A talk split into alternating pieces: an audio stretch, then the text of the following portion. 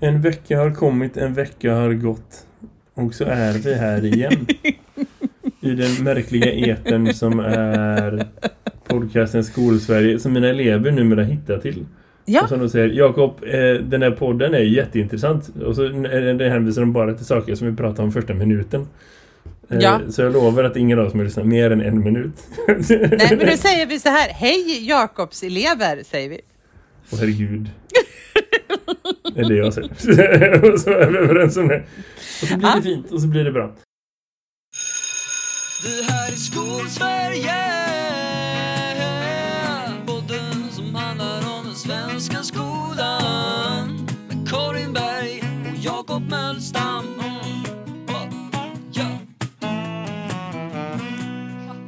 Karin, hur står det till med dig? Det står bra till med mig. Jag tänkte när du eh, skickade ett meddelande till mig idag att åh, ska vi podda sen ikväll? Så kände jag så här, va?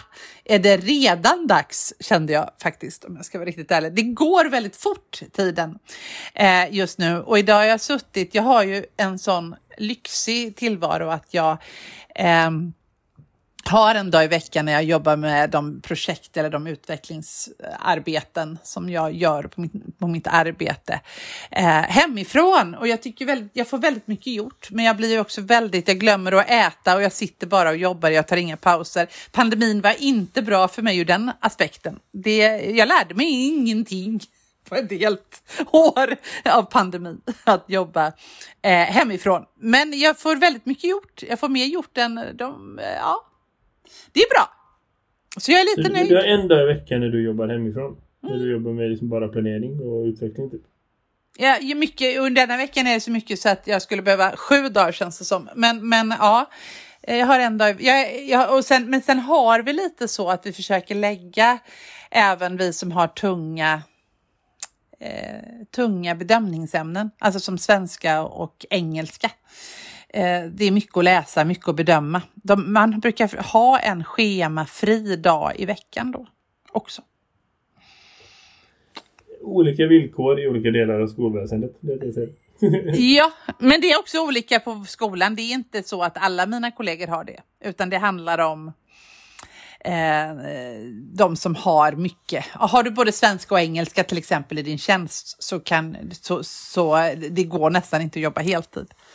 Skulle jag säga. Jag skulle verkligen när pandemin är över vilja följa dig och skugga dig en dag. Så skulle du få göra samma sak hos mig och sen så har vi reflektioner på det. Jag, inte, jag Aha. säger inte att det ena är bättre eller sämre. Bara, det har varit intressant att få uppleva Mm. en dag i varandras skugga någonstans. Efter liksom ha poddat i så pass länge att jag inte ens minns hur länge det är. Eller? Men jag tror det är femte året. Eller om det är sjätte. Ja, nej, jag tror att det kan vara mer. Vi är inne på säsong 14 tror jag. Mm, då är det 14, sjunde. 15 och sånt. Ja, Jag har ja. väl på ett tag sedan. Eh, slutsatsen. Och det är väl vad det är. I alla Ja. fall. Hösten börjar komma. Det börjar bli dags för utvecklingssamtal och grejer. Jag tycker det är så fascinerande. För de flesta av mina elever och föräldrar har aldrig varit inne i vår skola. För att liksom huset byggdes. Och sen kom pandemin. Och där är vi nu. Mm. Så att det är liksom en bra bit in i en del av mina elevers skoltid hos oss. De har gått hos oss mer än ett år. Eh, Mm. Så är det så här, eh, ja vi kan ha utvecklingssamtalen på platsen du vill. Och de bara, är det sant? Får vi komma in då? och man bara, mm. Eh, det ska ni få göra. Du ska bara städa lite först. det ska bli så spännande. Ja. Det kommer bli superfint. Men det är så roligt att få se den reaktionen. För jag har ju gått och tänkt så här, det är svårt att ha en fungerande vardaglig relation till liksom vuxna som man samarbetar med på det sättet som man gör när man liksom har elever och som är deras barn. Eller med. För Mm. det är så här, man har en massa samtal om personer som är viktiga men man känner inte varandra och man hittar inte varandras liksom, frekvenser på ett naturligt sätt. Och det är jättesvårt att etablera sånt via mail eller via direktmeddelanden eller liksom eh, videomöten eller så. Det är så himla himla komplicerat. Mm. Och en del har vi behövt ta in i alla fall för att vissa samtal kan man bara ha på plats. Så. Men liksom de allra, allra flesta har inte varit nästan någon gång inne i lokalerna. Liksom. Och Nej. det är väldigt... Eh, det finns något begränsande i det. Och det ska bli himla, himla kul att få ta emot dem på plats.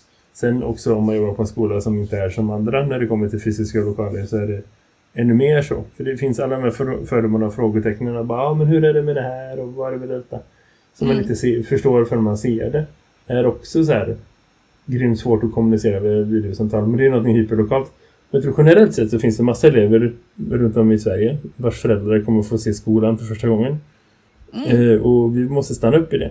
Och göra det till, inte värsta partyt, men vi måste ta det för vad det är. Och liksom, ja men så här, jag pratade med en gemensam bekant till det med som var på utvecklingssamtal. Och som var så här, så chockad, en, en person som är lärare.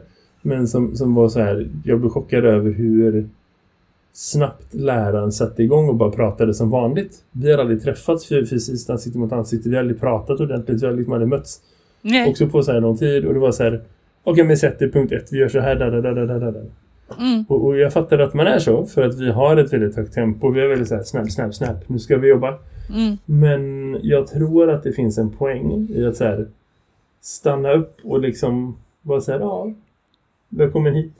Så här är det här. Liksom är det med Hej, Ja, trevligt att träffas. det är jag som är personen som har pimmat dig i ett och ett halvt år. Det Ja, men- tror jag det har funnits någonting i det.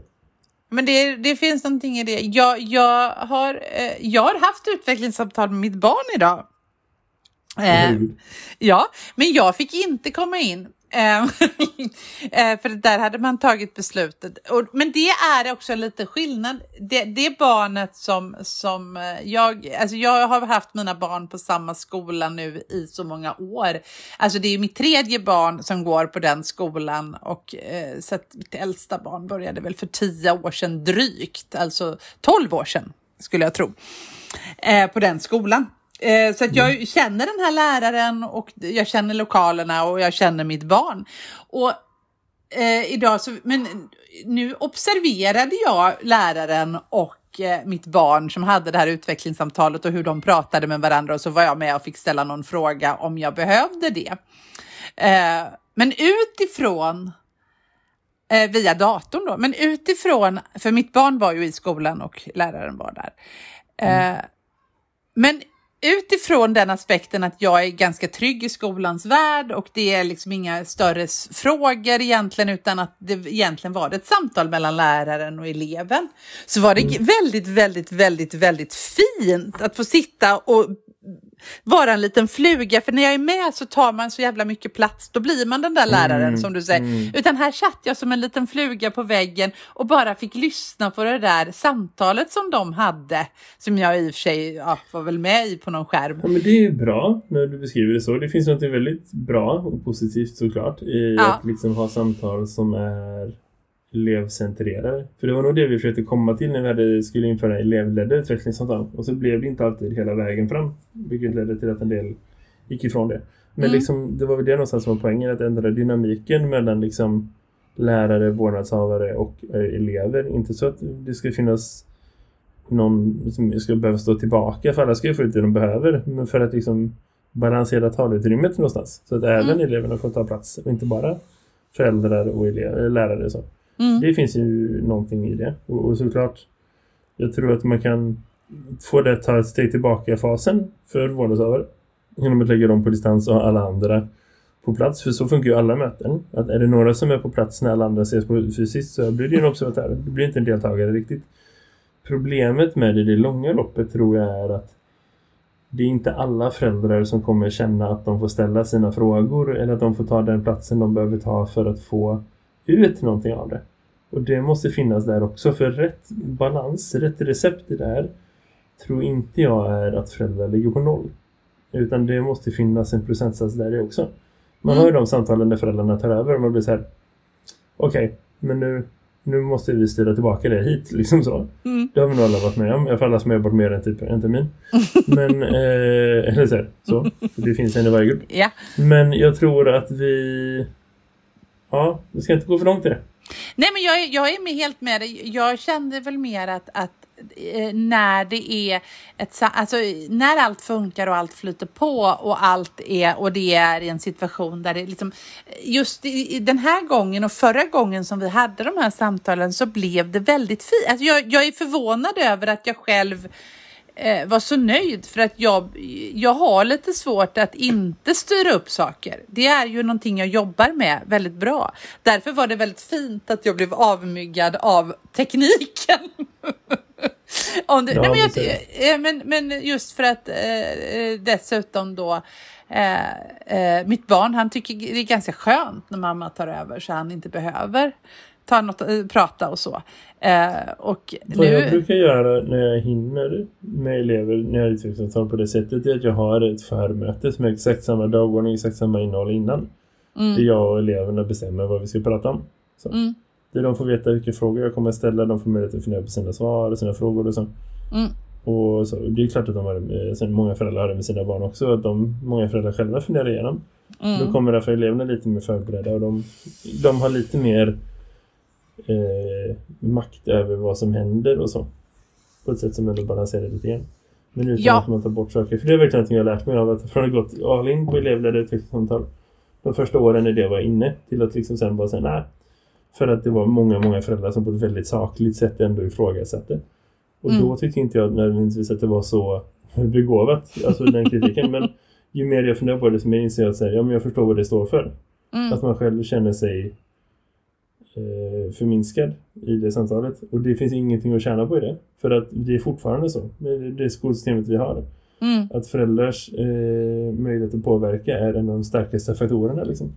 Och vi får inte gidra bort det. Vi får inte slarva bort det så att föräldrar känner sig jag vet inte hur jag ska hjälpa mitt barn. För varje gång vi gör någonting som gör att föräldrar inte vet hur de ska hjälpa till Mm. så förlorar eleverna. Det är Oh, sant ja. att vissa förlorar mer än andra. Det finns många vars föräldrar ändå inte vet hur de ska hjälpa till. Så. Mm. Så man skulle kunna argumentera för att det balanserar ut. Men det, det är ju för att man försämrar för de som har någonting som inte de andra har. Mm. Men är engagerade och liksom föräldrar med de nycklarna som de behöver för att kunna göra någonting. Och Mm. det, bara för att det är orättvist fördelat så ska vi inte ta bort det. Tvärtom. Vi måste stärka alla möjligheter som finns men också eh, se till att de som inte har så himla mycket stöd hemifrån får stöd. Både hemifrån och mer i skolan. Så. Ja, och där kan man ju också eh, ibland, jag vet att jag har varit med om att jag upptäckt att oj, här är det någonting som skaver mellan den här eh, föräldern och eleven. Jag jobbar ju liksom i, mitt i värsta frigörelseprocessen ofta. Framförallt när de kommer nya till gymnasiet så blir det ju, åh, de upplever sin nya frihet på ett sätt.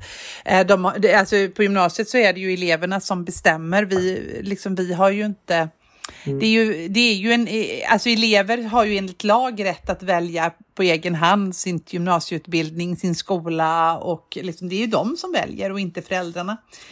Eh, och ehm, eh, det där kan krocka ibland och, och just att liksom reda ut de där, om du kan och om det fungerar, att vara den där medlande funktionen som gör att de faktiskt kan komma överens och att eh, man kan låta mamma och pappa hjälpa till ibland eh, utan att det känns helt hopplöst och man känner sig inte helt kvävd.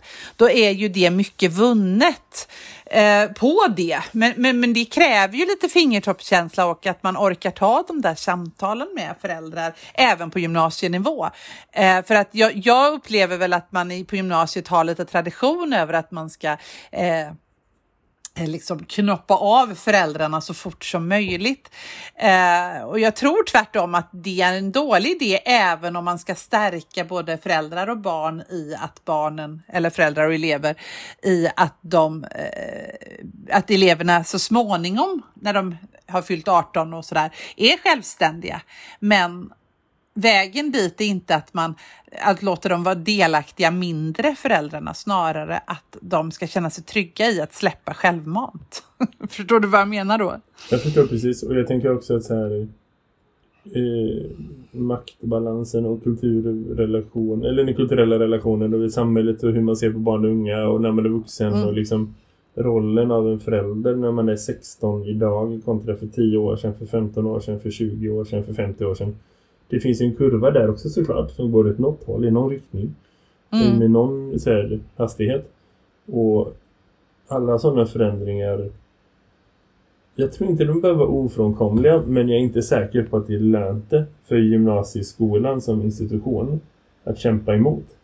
Nej. Jag tror inte att det någon så här, ja, men vi ska vara den sista bastionen som klipper bandet med föräldrarna för att de är ändå stora nu och liksom hur ska det någonsin bli folk av dem om de inte har fått klara sig själva och så.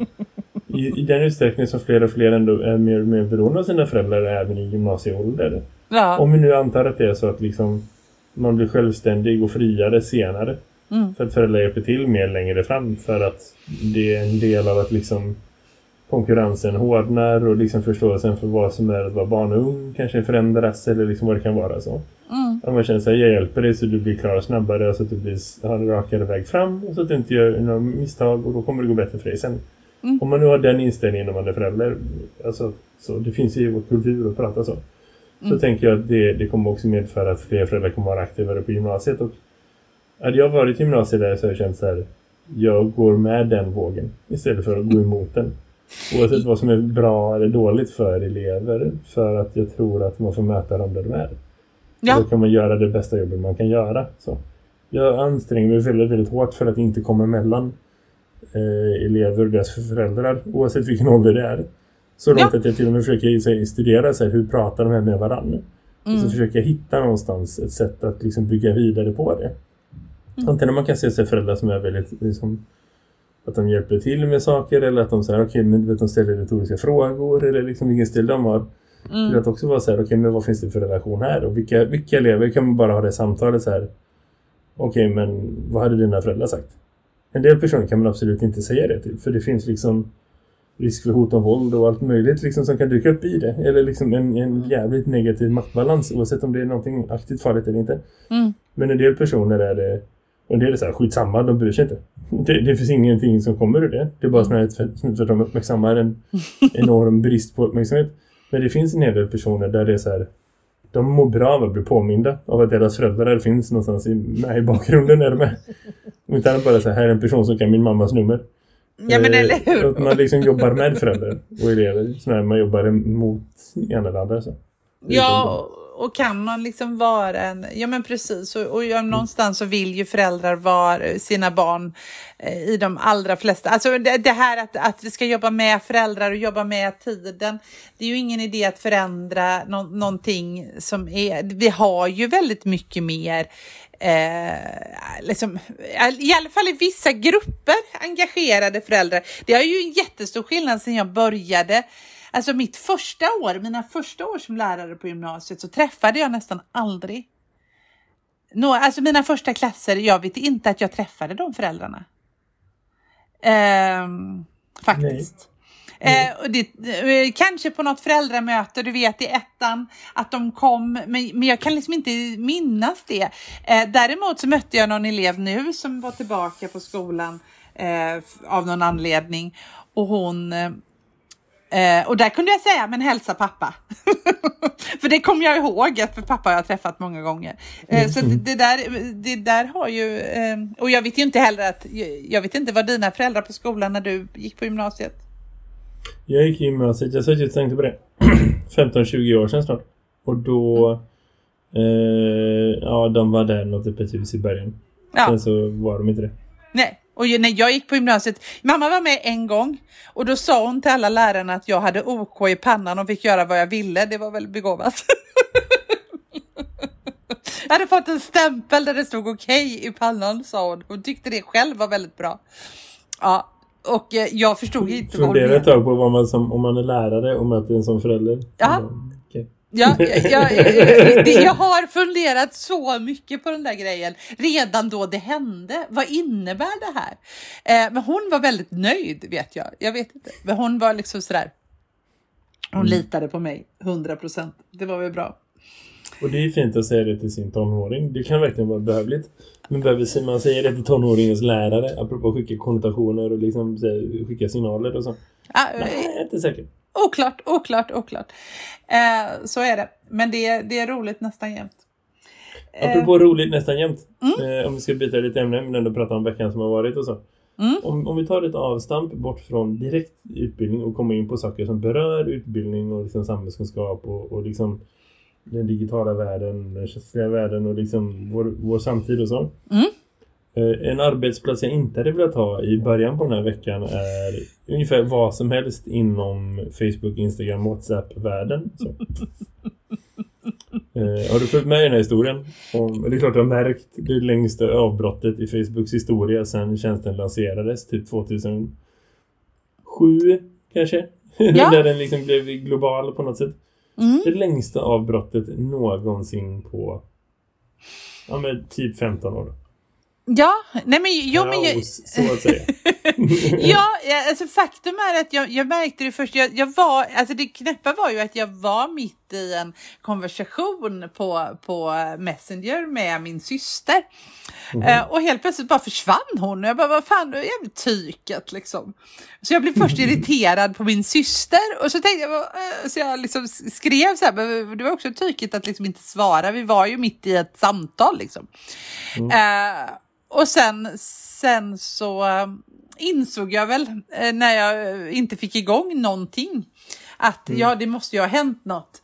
Eh, så att jo, jag, jag följde med i det här och har läst många i, i, saker om det. Jag tycker det är en av de roligare historierna i hela den här härvan Mm, mm.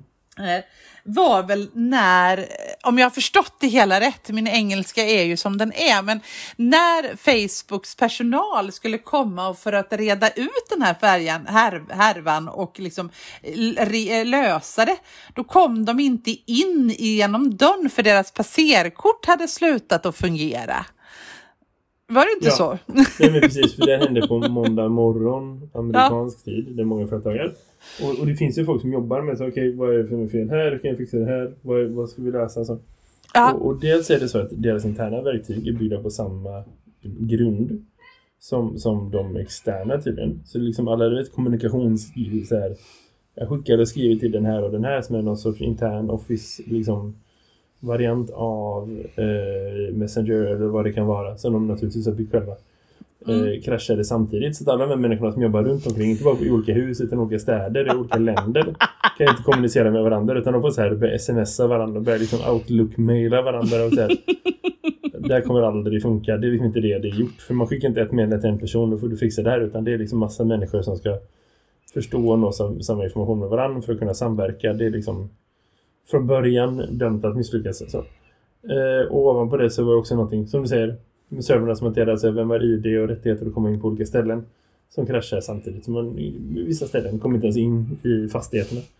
Eh, då känner man så här, ja det här var problematiskt. Och det hände på svensk tid på eftermiddagen.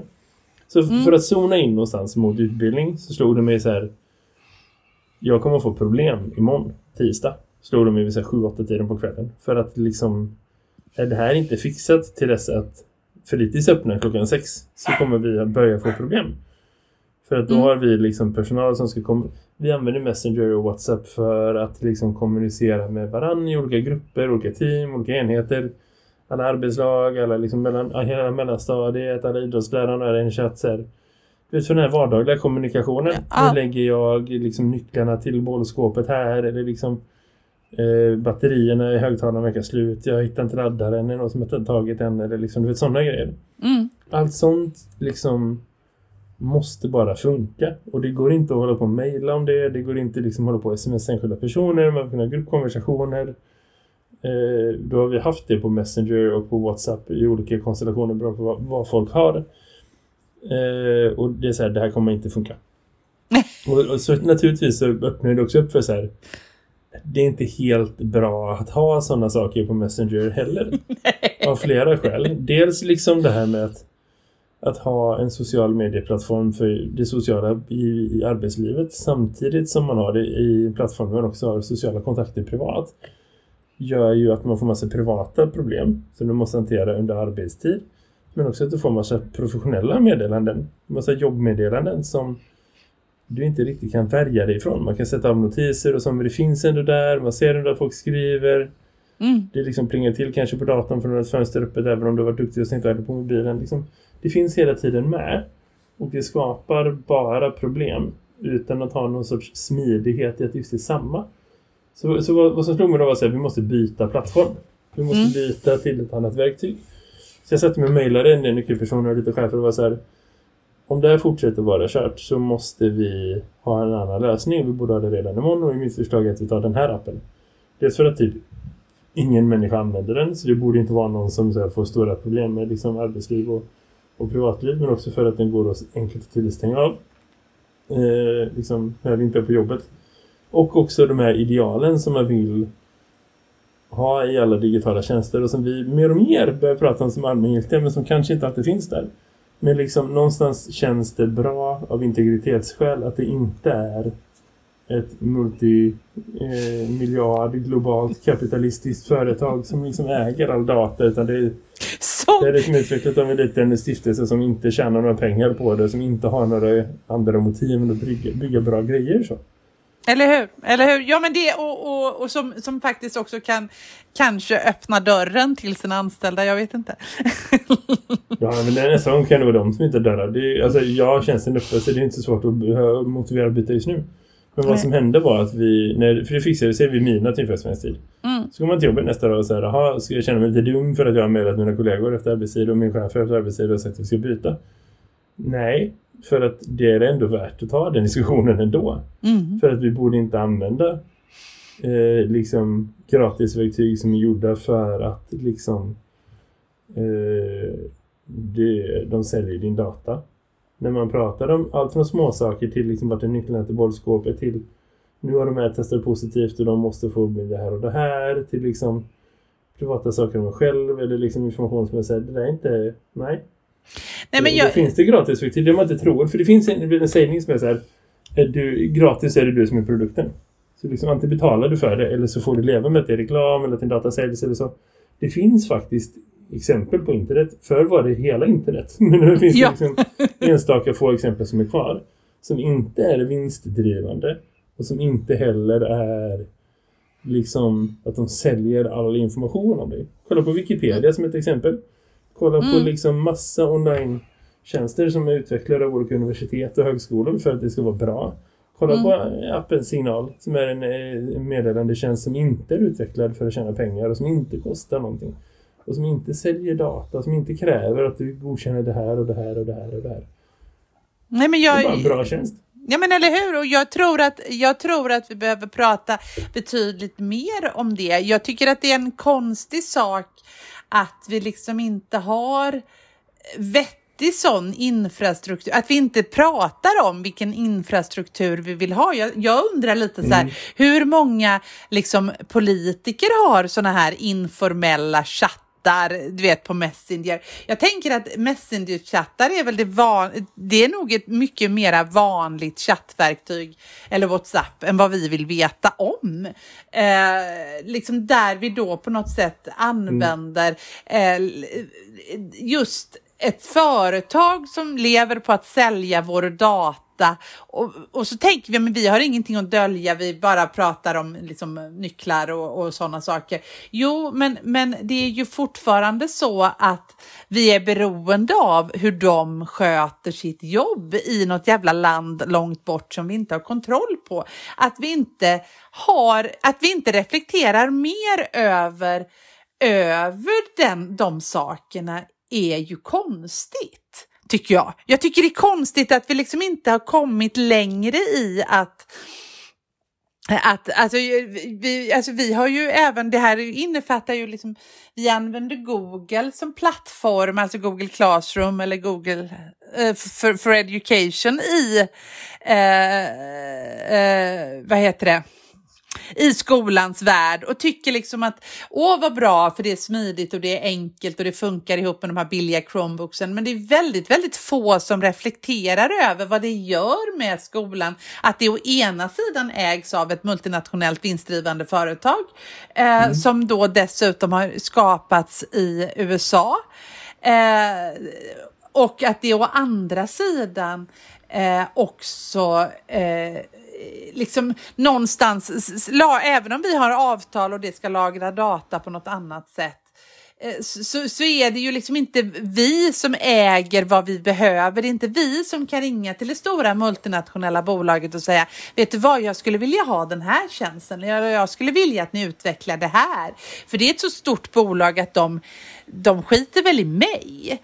Eh, liksom. Och, och, och det där är ju utifrån att, att utbildning någonstans är det mest demokratiska ett land kan göra. Alltså, ut, alltså utbildning liksom Mm. Bero, alltså, kan, genom att studera ett lands utbildningssystem så kan man också studera dess demokrati, tänker jag, och dess liksom, läroplaner och sådär. Och när vi då inte när vi då helt blinda för det, eh, säljer ut all utbildning till Google, det, vet jag inte riktigt om jag tycker om, om jag ska vara riktigt ärlig.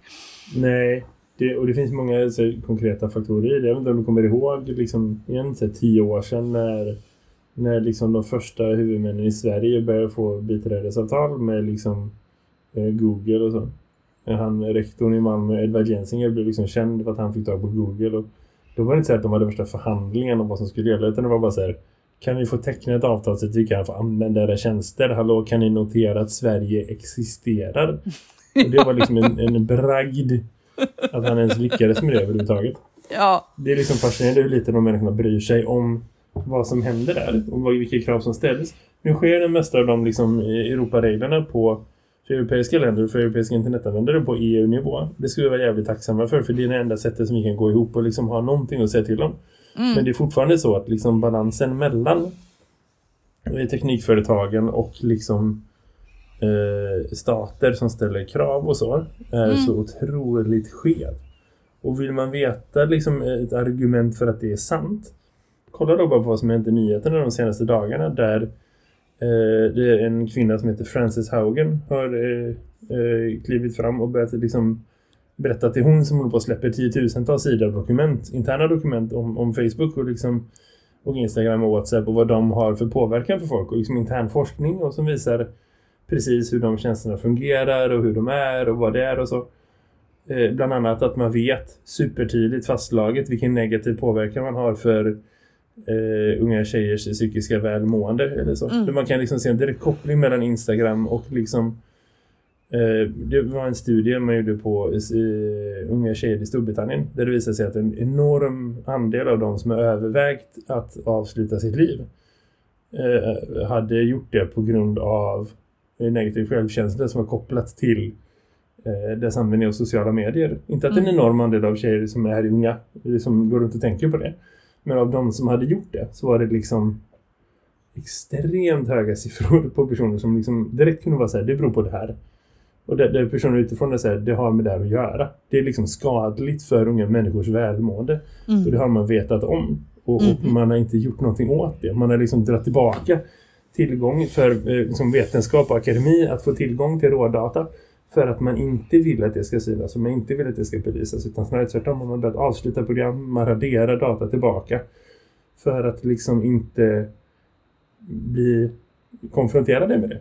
Och Mark Zuckerbergs reaktion till det är att han säger Ja men vad bra det, liksom, det är förstorat, det är för stort, liksom, det är alltså komplicerat.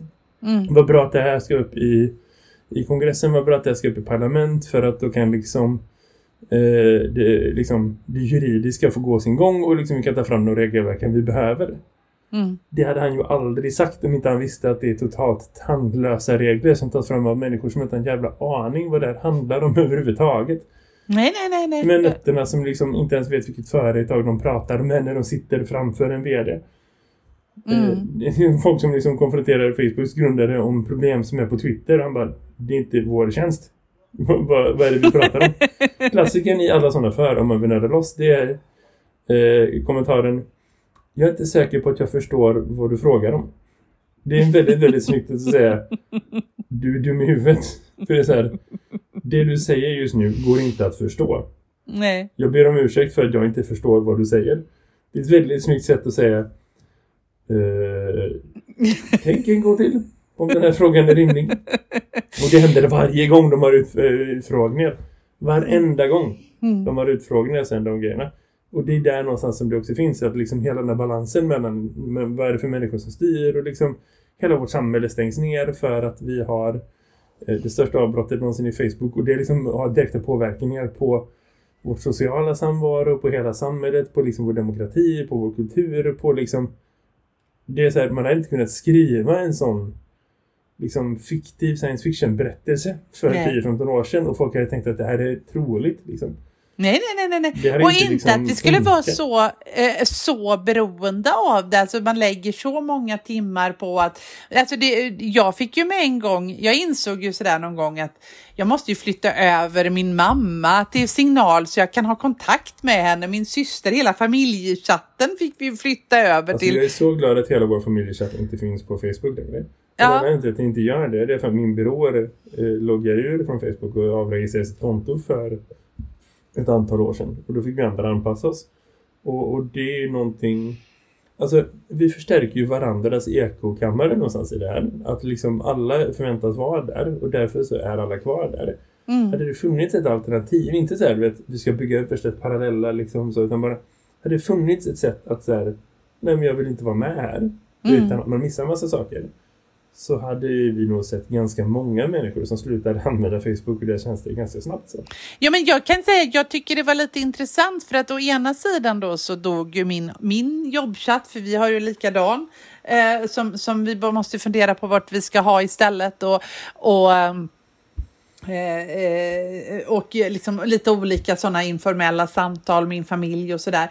Så, och, och vi, man, vi började prata om det eh, på jobbet och sådär. Eh, å ena sidan. Och å andra sidan så har jag sett när då väl de här tjänsterna kom igång igen.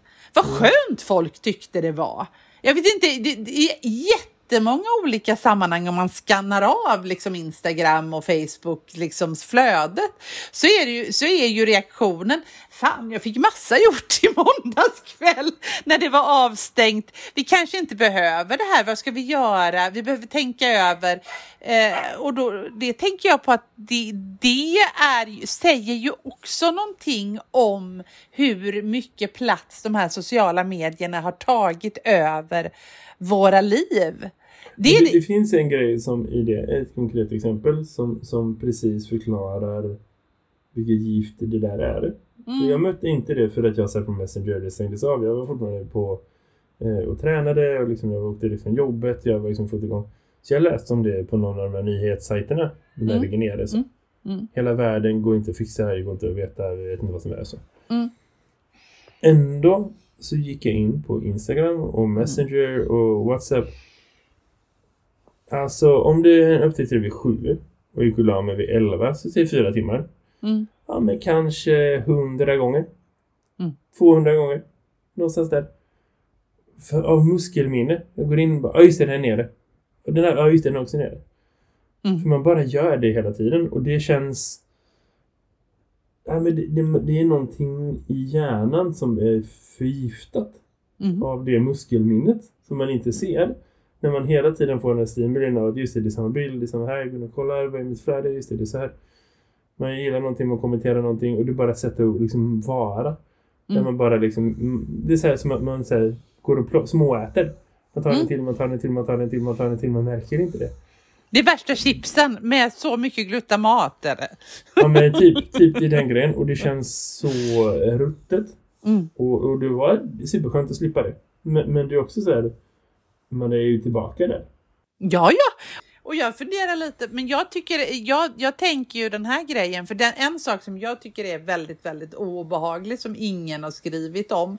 Men det stod liksom att, att vad heter det, på de här sex timmarna som, Mark, eh, som Facebook och det här låg nere så förlorade Mark Zuckerberg personligen 50 miljoner. Om det var dollar eller om det var kronor, det låter jag vara osagt för det minns jag inte. Miljoner Ja, på de timmarna. Det låter ändå som att han måste tappa ner. Men ja. Ja, men eh, ja, jag, tror det var miljoner. Det kan ha varit miljarder, men 50 miljoner tror jag det var. Eller 50 miljarder. Ja, 50 miljoner dollar, en halv miljard. Okej då, jag köper det. ja 50 miljoner dollar förlorade han på de här eh, sex timmarna. Personligen. Mm. Det, eh, men ingen funderar då på hur mycket pengar är det han tjänar på alla andra minuter och timmar som det här skiten är öppen? Jo, men jag såg en grej om det eh, på Twitter häromdagen. För att helt flipfloppa och ändå hänvisa till sociala medier fast att vi ska prata om hur, vilket jävla gift det är. Mm. Eh, så såg jag en grej om det häromdagen som var ganska intressant. Eh, För Mm. det var så här, om du skulle eh, konsumera för 10 000 varje dag från det Mm. att du föds till att du dör på din hundraårsdag. Så skulle du fortfarande bara göra av med 365 miljoner. Det är inte ens en halv miljard. Och då kan du tänka att de här liksom rikaste människorna, Zuckerberg och Bezos och de här, har liksom 100 miljarder Mm. var. Det är, Mm. liksom, det är en rikedom som är absurd. Det här var utifrån så här amerikansk skattepolitik och liksom eh, hur många människor som blir så jävla kränkta för att man vill beskatta de rikaste människorna. Och det är så här, att du är inte en av dem för det första. Och för det andra, det är de här människorna som betalar mindre än 2% skatt för att de har liksom råd med program för att undvika.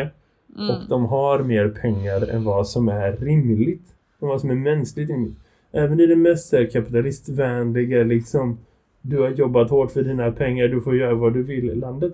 Så kan man inte argumentera för att 200 livstider av 10 000 kronor om dagen är pengar som någon människa behöver ha. Och om du har kommit hit på andra människors hårda arbete på under slavvillkor och av att du liksom flytt skatter ja men då är det inte så jävla orimligt att vi ska beslagta en del av det. Faktiskt. Nej, Kallar det nej, men revolution jag, eller inte? nej, men jag, nej, men jag absolut inte. Men jag tycker mest att det är ju just därför är lite obehagligt att den här människan Mm. tjänar så jävla mycket pengar. Eh, det, det är den ena grejen. Men sen är den andra lite roliga grejen som jag har dragit med mina elever varje dag den här veckan. Eh, det har känts lite bra att vara lärare i en teknisk undermålig miljö den här veckan. Ändå. Mhm.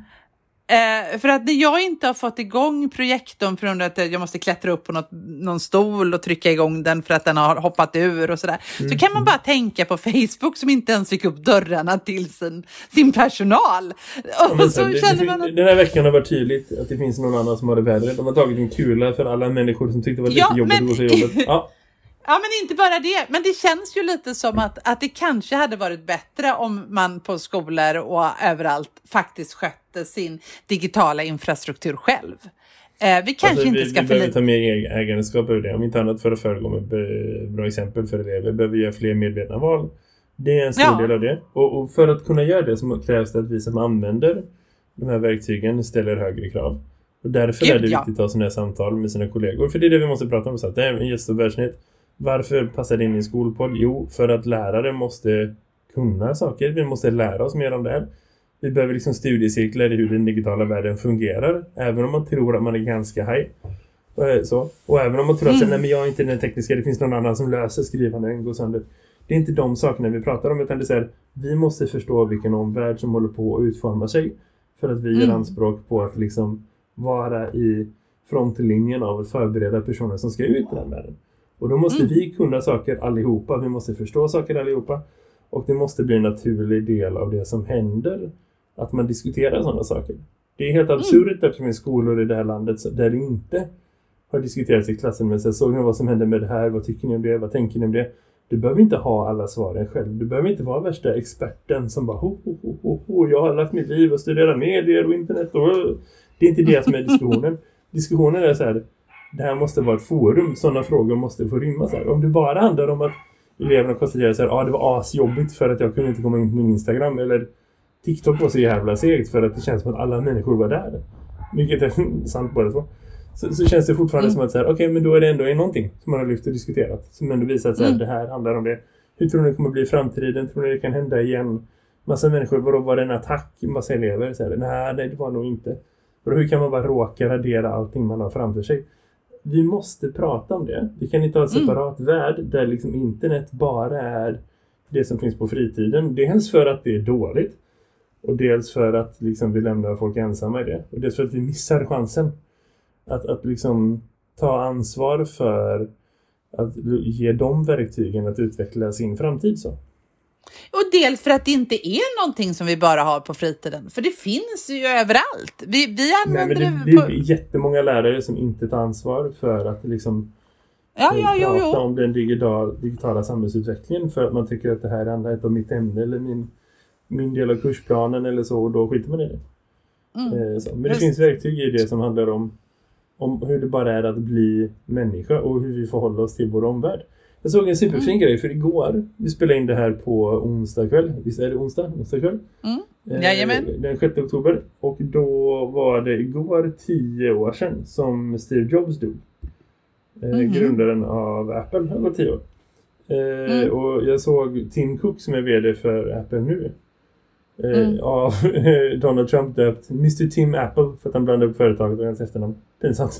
Men skitsamma, det har inte Eh, Han twittrade en eh, text om det. Ja, Steve, jag hoppas att du har det bra vad du än är. Jag kan inte tänka att det är tio år. Tänk, tack för allt du har gjort för, för företaget och för världen. Typ så. Och ut en Mm. film med lite så här tal, uppklippt talmontage av, av Steve Jobs. Han var ju bra på att prata liksom så.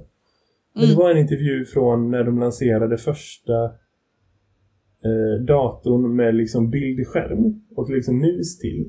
För det var en del Mm. av, av vad Apple gjorde. De släppte Mm. den första datorn som inte bara var siffror på en rad och tangentbord. så- Vilket i sig är helt revolutionerat allt vad teknik heter idag. och det citatet han sa var så himla smart. Och jag hade nytta av det idag med eh, mina elever på en tekniklektion. Och jag tänker säga det här jag vill att det ska vägleda mig för det handlar så, så bra om, om hur det är. För han sa så här att det kommer en punkt i alla ingenjörers liv när man förstår att allting som vi associerar med livet, alla saker runt omkring oss som vi associerar med livet, är utvecklat av en människa som inte är smartare än vad du är. Och man blir så här, det kanske inte är sant. Eller så är det det, det kan man fundera på.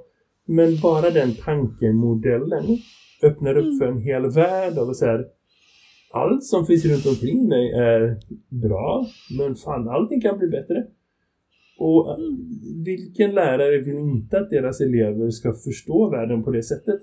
Oavsett om du undervisar i teknik, eller matematik, eller hemkunskap, eller svenska, eller liksom modersmål, eller om du är studiehandledare, eller om du är förskollärare, eller om du undervisar i fordon, eller vad du gör. Det är ju en inställning som är så här, den här världen, ja men den kommer att bli min.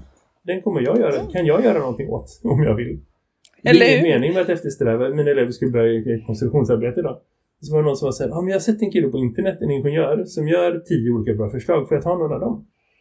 Och jag sa, Mm. du får jättegärna kolla på dem. Men jag vill att du anstränger dig att göra någonting bättre. Hon var så här, Jakob du är dum, den här personen är en vuxen. En ingenjör. Varför skulle jag kunna göra någonting bättre?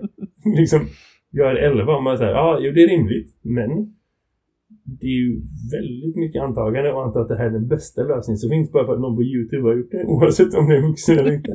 Och du kanske respekterar vuxna mer än vad jag gör. För jag vet att det finns ganska många dumma vuxna också. Liksom. Så det, det kanske inte alls är så att det här är den bästa lösningen bara för att du har sett det en gång i ett klipp. Och jag tror att vi behöver jobba mer med det. Bara som ett exempel av liksom hur, hur, hur digitala frågor och digitala liksom diskussioner och funderingar och processer inte är skilda från det som händer i resten av världen. För han pratar ju naturligtvis om att så här, vi kan bygga datorer som är bättre, vi kan bygga smartphones som är bättre. I grund och botten, det finns en mening med att uppdatera din iPhone varje år, vartannat år, vart tredje år. För att den kommer att bli bättre och bättre och bättre. Även om det också är varför de är ett av världens rikaste företag, mohaha. Så, så, så är det ju ändå någonting som är genuint sant. I, i Ja, ja men absolut. Och, ja, och, och, det, och det är ju så, så saker och funkar, att, att vi vill förbättra. Vi ser ju saker i skolans värld som vi, det är därför vi har den här podden, för vi vill prata om att saker ska bli bättre, eller hur? Är det därför Ja. vi har den här podden? Efter 267 avsnitt eller vad det är. Så Ja. har vi kommit fram till varför vi har den. Ja, det kanske är dags att, ja, men, ja det tror jag. Nej, men alltså, Jag tänker i alla processer. Så är det nog så. Det, var, det fanns ett roligt eh, aprilskämt som Youtube gjorde för några år sedan. Eh, Ja. På den tiden när de fortfarande gjorde aprilskämt. När de släppte en video som de la på framsidan av allas kanaler, eller alla så här eh, startsidor. Eh, som var så här, eh, en person, en skådespelare som låtsades vara någon chef på Youtube som tackar alla människor för alla videos som har spelat in. Och nu är vi snart tio år och då stänger vi ner Youtube för nu har vi hittat den bästa videon.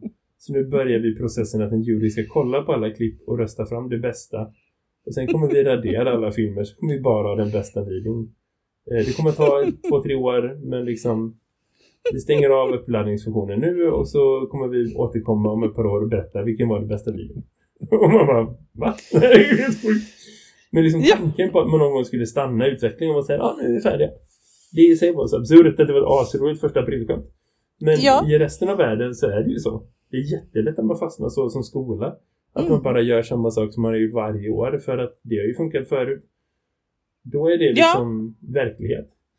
Eller hur? Och då, blir man, och då blir man trött. Men det är, en annat, det är ett annat poddavsnitt, hörru du Det Jakob. är det, hörru du. Det är väl roligt? Ja. Det här var väl roligt. Lite Facebook-krasch. Eh, men men det är ju alltid, det piggar alltid upp eh, på något sätt. Eh, det var ju När man roligt. inte att- behöver vara dem. Sucks to be you, som man säger.